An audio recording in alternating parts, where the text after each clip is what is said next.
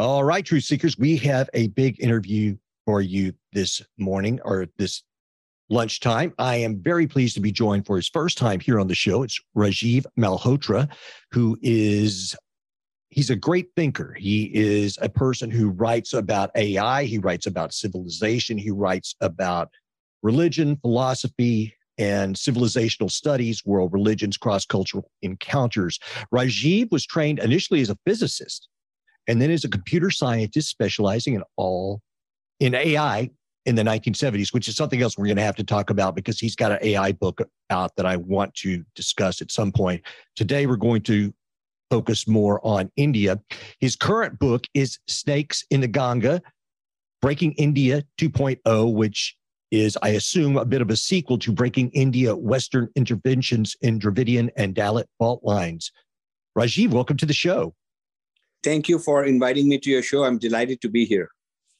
Well, I'm very pleased as well. And when I was reading about the book and reading about the things that you discuss, I find out that you know you are very well respected in the things that you have to say about India, about the relationships between India and the West, and the way that we seem to be exporting some of our our worst ideologies. You make the point that India like the US, is fragmenting into groups through wokeness and CRT.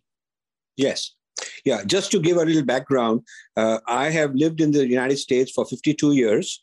I came here when I was 20 years old uh, as a physicist and then became a computer scientist. Then I worked up the ladder of for large corporate people biggest uh, companies in the country. And I started my own IT companies, tech companies. I had 20 tech companies. And about 30 years ago, I decided to quit for profit and go into the nonprofit in order to take ideological issues like this. This is this was well ahead of its time. And so uh, right now, I've written several books. The one you mentioned on AI came out last year. And this year, my latest book is now this one called Snakes in the Ganga. Snakes in the Ganga uh, uh, and and this book basically the, the the Ganga is a sacred river, and you don't expect poisonous things. Uh, so the metaphor is that we live in a world where we think people around us are good. We don't expect them to be snakes. We don't expect them to be dangerous, but some of them are. So it's hidden hidden uh, dangers in society. That's what the metaphor is. And what it focuses on is wokeism's threats to civilization, wokeism's threats to society, to, to uh, dismantling uh, traditions, dismantling family, dismantling uh, faiths, uh, dismantling uh, all the all that human beings have achieved in so, uh, so far. while while my co-author and I are totally in favor of helping those who are disempowered and and creating equal opportunities, uh, we do not think that the woke movement achieves that. The woke movement has its own uh, high priests it's almost like a church of its own and and yes. and we feel that it's doing more harm than good so now all of the what i just said is kind of commonly discussed in the united states except the following thing i'm going to say that wokeism has been exported to it has metastatized and it has been exported to certain countries especially india because the elites in india are english speaking they're highly educated in the west and so what happens in the united states gets into india very quickly so a large amount of uh, Indian elites in judiciary, including the Supreme Court, justice himself, a lot of people in some government, in uh, industry have become wokeized. Uh, and the center of this whole woke movement to export to India is Harvard University, because lo- uh, several thousands of uh, people from the Indian region, uh, the India and, and the neighboring countries, are in Harvard as students, as faculty, as alumni, they're involved in various capacities. And Harvard has made it its major mission to uh, churn, work, adapt it for Indian culture, Indian society, and and uh, uh, kind of uh, uh, export it to these people, and then send them to India to de- dismantle Indian society. So this is a very serious matter because uh, people in the United States need to know that the global left and the deep culture, the deep state has has globalized itself.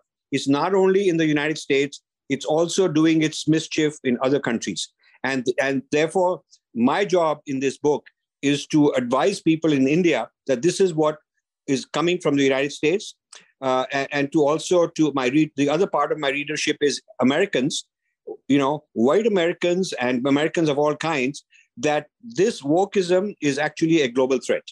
I mean, I do not disagree at all. We do talk about these things quite a bit. And when you say snakes in the gong and you talk about snakes as a metaphor for poison, we talk about some of that poison being from academia. And then you went on to say that, you know, ground zero for this is Harvard. So I'm tracking with you very well. We are, I say we in the West or the US, are exporting um, the wokeism. Here in the States, it's CRT. And in India, where people that have come here to be educated on our soil are taking back, unfortunately, to your country. Um, in your country, it's CCT, which is critical caste theory. Talk about that for a second. Yes. So, you know, what has happened is uh, in India, the social structure used to be very fluid and very dynamic in ancient times, and this is written very clearly. Uh, up until you know a couple of centuries ago, when uh, uh due to various uh, interventions, various foreign rule, uh, the society started becoming hierarchical, and so there's a hierarchy like in any society, there are people who are who are at the top of the hierarchy or top of the pyramid. There are people at the lower end of the pyramid, and then there are so many government programs to kind of counter that, give give special uh, quotas of special seats in universities for the underprivileged, special allocation of jobs. So there are there are programs to take people who are sort of the downtrodden and help them out, like you would find in any society. But but you know the the so therefore in some sense what the American wokeism is trying to achieve has already been happening in India for a long time. However, what is new is that the American wokeism wants to dismantle the structures of society, create anarchy, create chaos. And, and this is a sort of form of Marxism, because Marxism says that when there are people who are who are in trouble, you should look for somebody else who's the oppressor. And the oppressor is a category by birth. So in the United States, if you are born white, you are an oppressor, whether you as a person have done anything wrong or not. And if you are born as a black, you are oppressed, whether you are actually underprivileged or not. So this birth-based oppressor and birth-based oppressed has been projected onto Indian society. So people who whose heritage within India comes from a rich background, they are they are from the learned tradition, they are people who've done well over multiple generations, are declared to be oppressors, whether in their personal capacity they've done anything wrong or not. So this is this is wokeism 101, and this has entered the Supreme Court.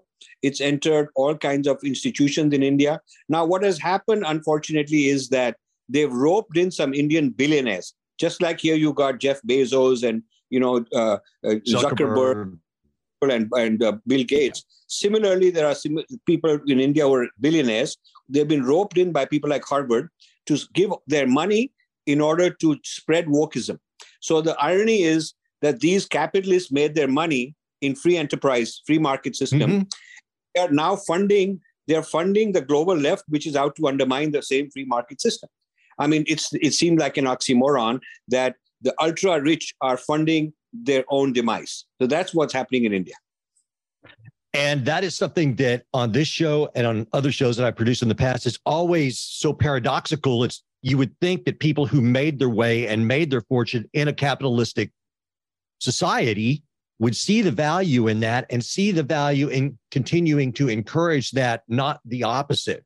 But it does seem like many of the ultra rich, the, of the ultra elite, are on board pushing this kind of Marxist thing, which makes you wonder well, are they really all part of like something like the WEF, or is it just an ideology that they all share, but they all do seem to share it?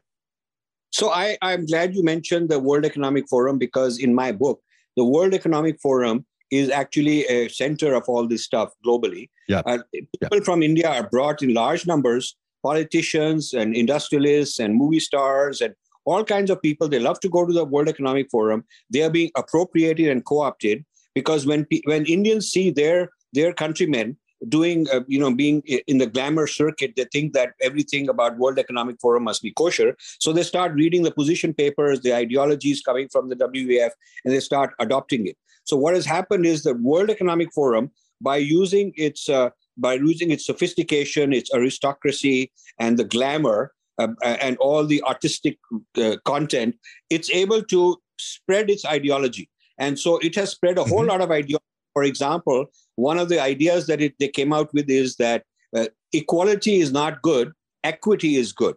Equity meaning equal outcomes, equality means equal opportunity. So, in equality, everybody has an equal opportunity. Some will do better than others based on merit. But the World Economic Forum is anti merit because they feel that merit will privilege certain people over others and that they think is unfair. Uh, so, therefore, what they want is equity.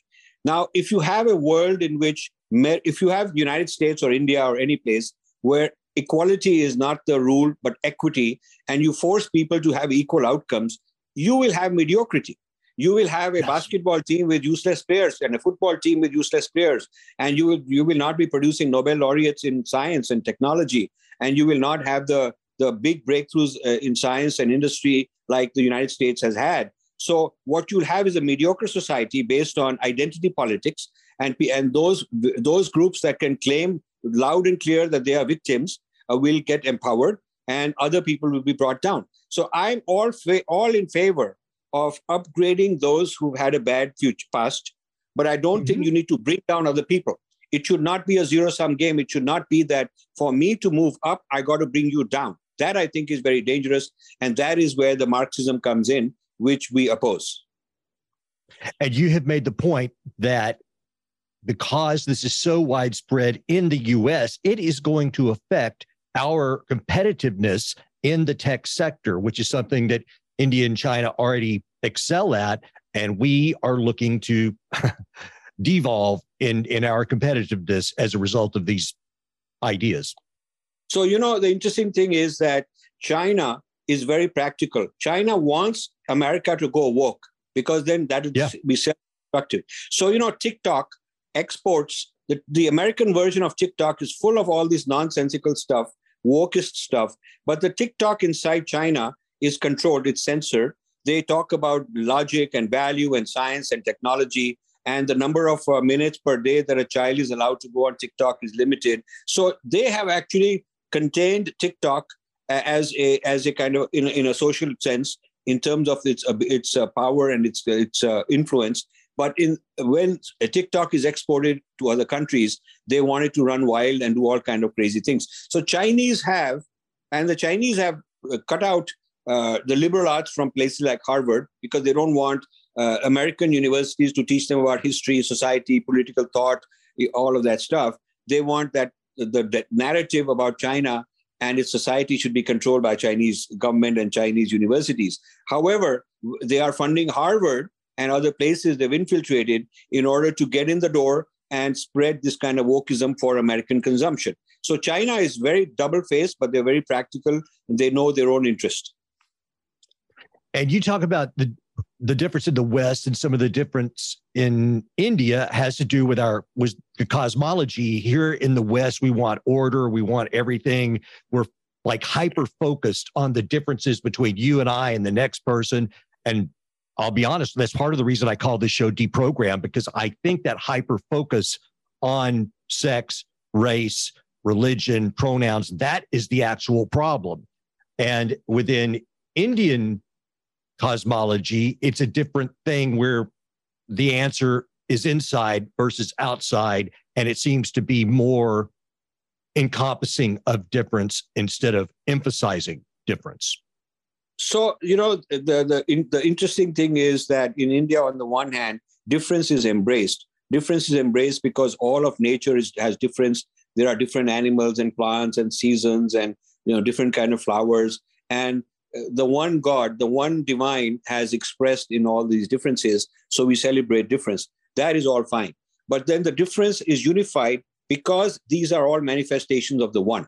So you have the differences to celebrate, but underneath the differences, there is a unity. So the idea is not to break up the unity. The idea is not to create chaos. The idea is to celebrate the unity while recognizing the oneness and the celebrate the, the diversity. To celebrate the diversity, while recognizing the unity that lies deeper inside. So it's a it's a it's a two level approach. At the surface, there is diversity and a lot of different different things happening, but beneath the surface, all of these things are unified by a common common system. Uh, and so the danger is that this common system uh, uh is being broken up is being broken up by the Marxist ideology of wokeism, where they want to dismantle the structures that hold Indian society together. And when you talk about the West wanting to export woke culture into developing third world countries, essentially in order to create this anarchy, which then allows them further influence. But India is a very, very large company country with a very large population. How effective has this wokeness going into India been?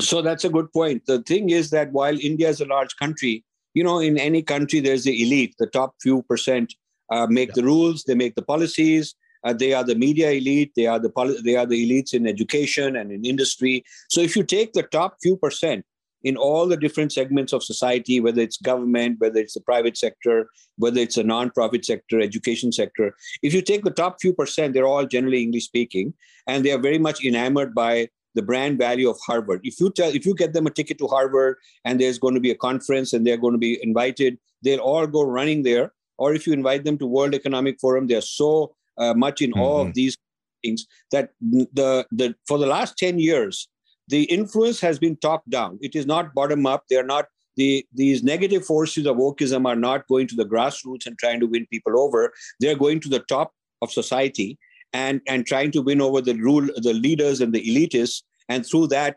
control the institutions control the hr departments where they have this diversity equity and in, inclusion. And by controlling the hr department they install their own person.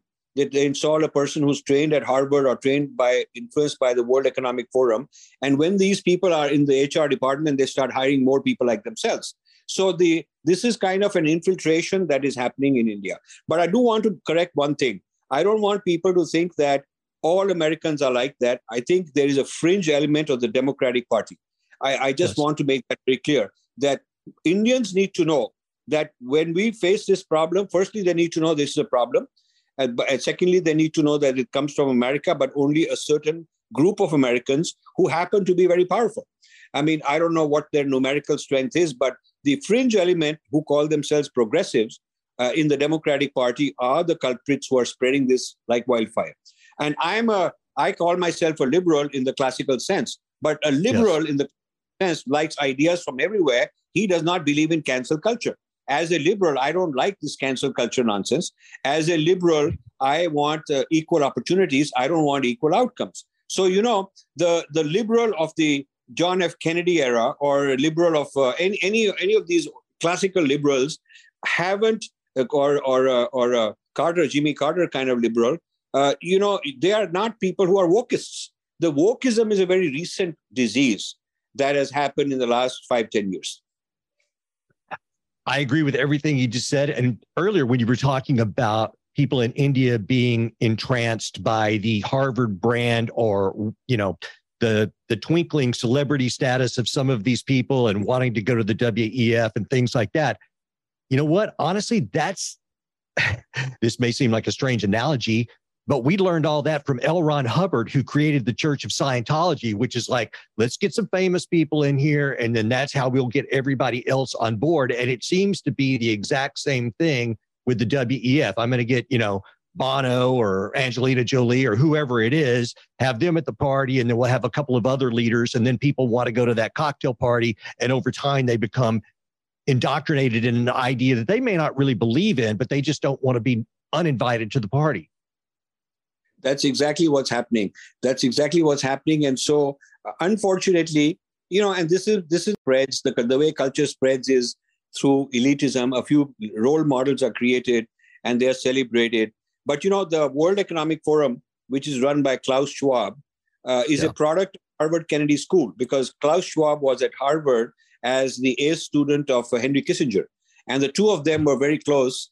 And Henry Kissinger came up with this idea, and the two of them figured that uh, there needs to be something which is so powerful, it's beyond nation state, it's not accountable to anybody. It's not a university. There is no there is no accounts of books and where the money comes from and where the money goes. There is no transparency of who governs it. There is, it's not a democracy. All the stuff that the world economic forum has put out is there no democracy ever uh, voted on it. I mean it has not been democratically decided and there's no democratic representation in the World Economic Forum. So all this talk of being sort of liberal is is actually fraud because these guys are running the show in a dictatorial way.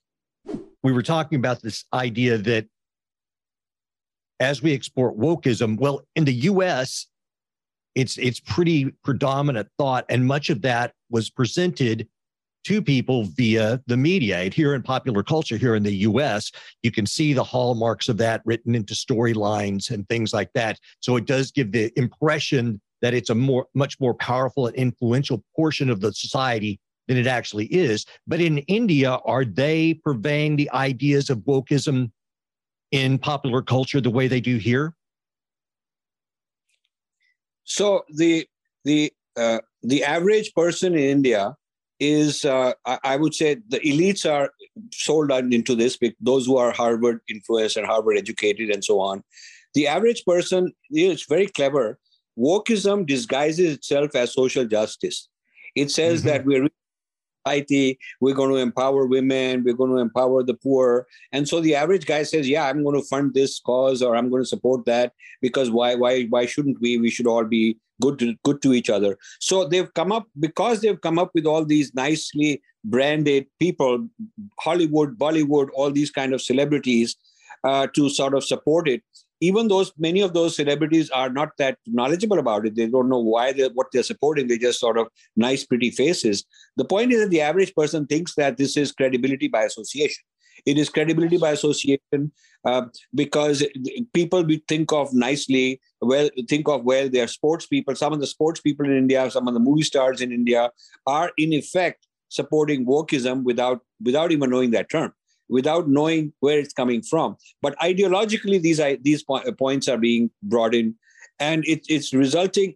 If this continues, India will lose its competitiveness. India has done a very good job in the last 20 years to create a couple of generations of technocrats, a large number of engineering students, science students. Many of them come to Silicon Valley. I was there two weeks ago.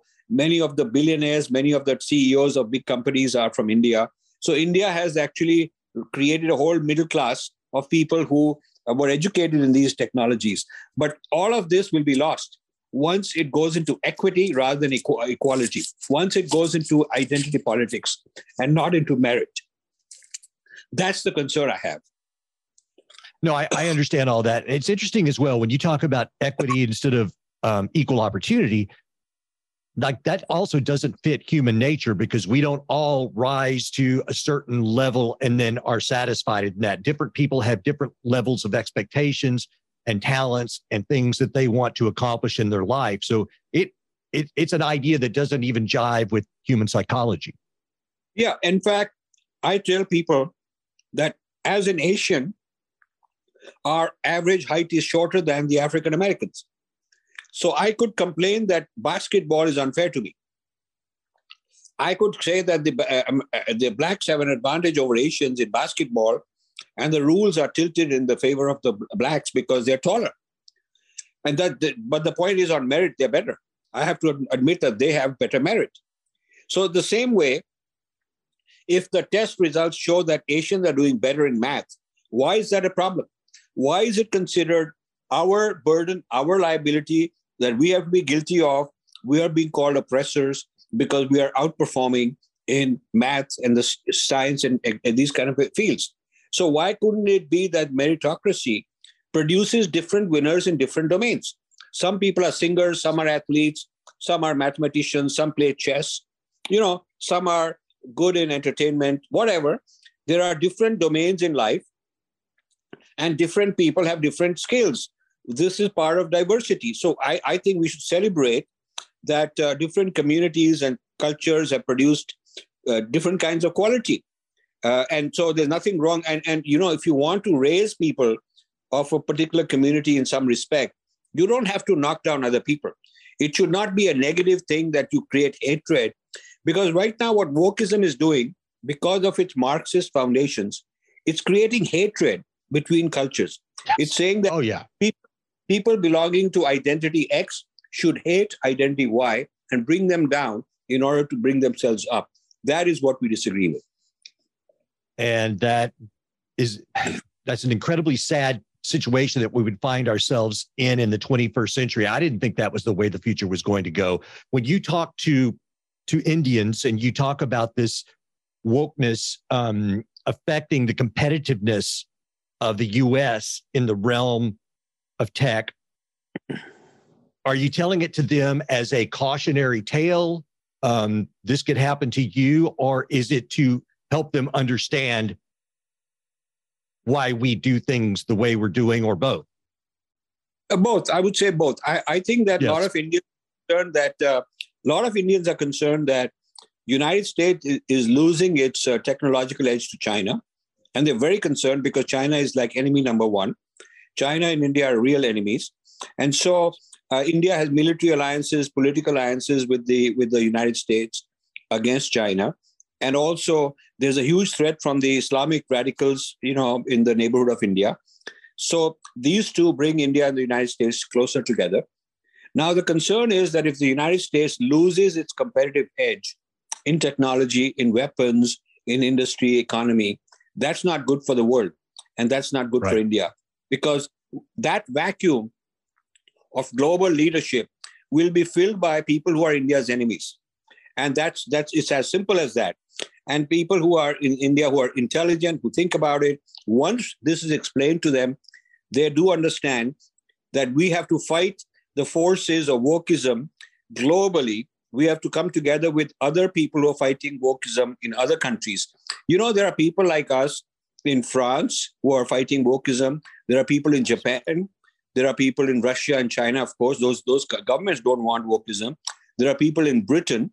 So in many countries, you find similar type of thinking, which is pushing back on wokeism.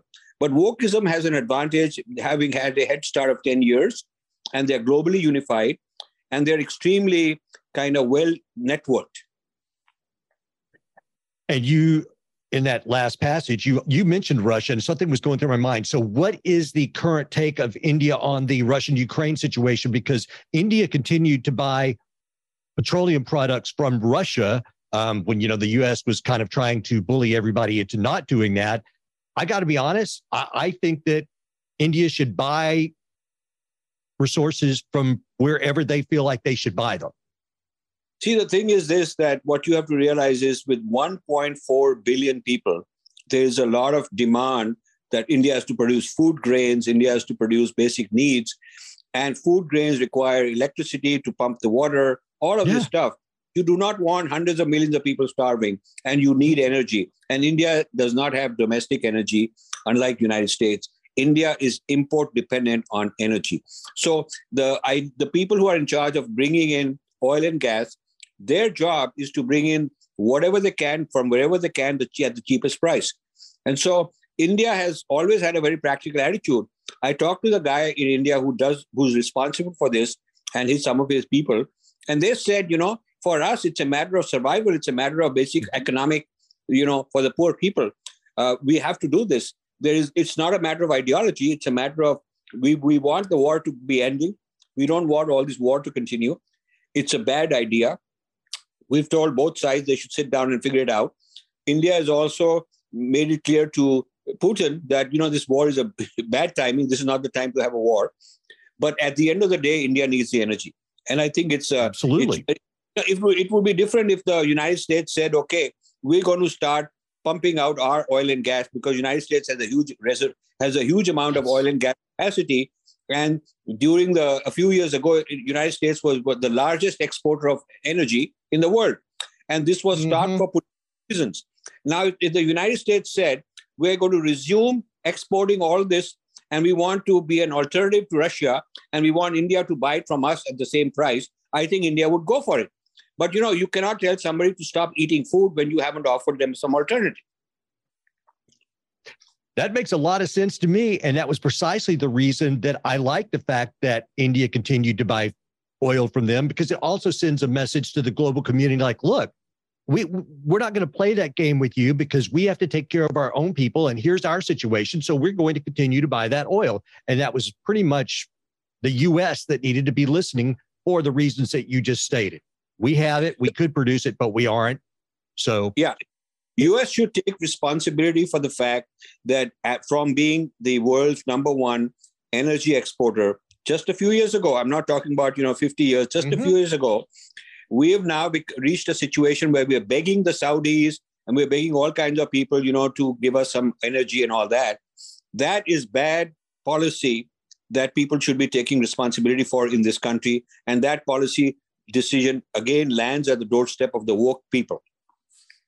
And one last question about how India views the U.S. because I like to think, I hope that that our countries are friendly to each other. But if I'm India, if I'm some of the people in India, I might be looking at the U.S. thinking, you know what, gosh, they've kind of lost their step a little bit. And then when I see something like the withdrawal from Afghanistan, which was just a complete debacle, I don't know if I'm a person in India, I might be wondering about how solid the U.S. is these days. Yeah, I think that to me, one of the worst things that happened anywhere in the world in recent few years was the debacle in Afghanistan. There was no reason to leave Bagram Air Force Base, which is just an hour from China, an hour from all these very sensitive places. And the military had said it takes only 2,000 people to secure it, and one could have secured it forever. The, the Afghanis had no business, had no right, no power to take it over because of what they did to the United States in 9 11. We had every right to keep some basic minimum force there. And that Air Force Base was a game changer. I think the withdrawal of that, giving up that, and secondly, the manner in which what was given up was such a disgrace. It made the United yes. States look really, really crappy, kind of irresponsible, an untrustworthy yes. ally. Precisely. Ally. So now, when the US goes to some country and says, okay, uh, why don't you become our ally? They all have to be cautious. They all have to say, okay, we want to be friends, but we are not going to give up our other options. We must keep our other options. You might pull the plug and bail out on us at any point in time because that's your track record. So, this is something the United States bad policy in recent years has done. Rajiv Malhotra has been my guest this hour. Um, Rajiv, tell everybody where they can find your work and where they can buy Snakes in the Ganga, Breaking India 2.0. And if you're on so, social media, let us know. So, yes, I'm on social media. Uh, I'm on um, Facebook. I have uh, 6.8 million followers on Facebook.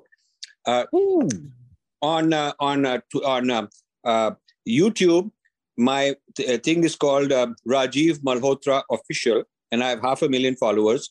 On Twitter, I have uh, 300,000 plus followers, and it's called Rajiv Message, R A J I V, Rajiv Message. You can go to rajivmalhotra.com, and uh, it's R A J I V M A L H O T R A, and you will see right. my books. And they're all on Amazon. You can buy Kindle edition, you can buy print edition. I have eight books out. You can buy any of them on Amazon. Uh, all right, Rajiv, we, we got it. I got to run right now because I can hear the music. I want to have you back so we can talk about AI. Rajiv Malhotra, you guys will be back in just a few minutes.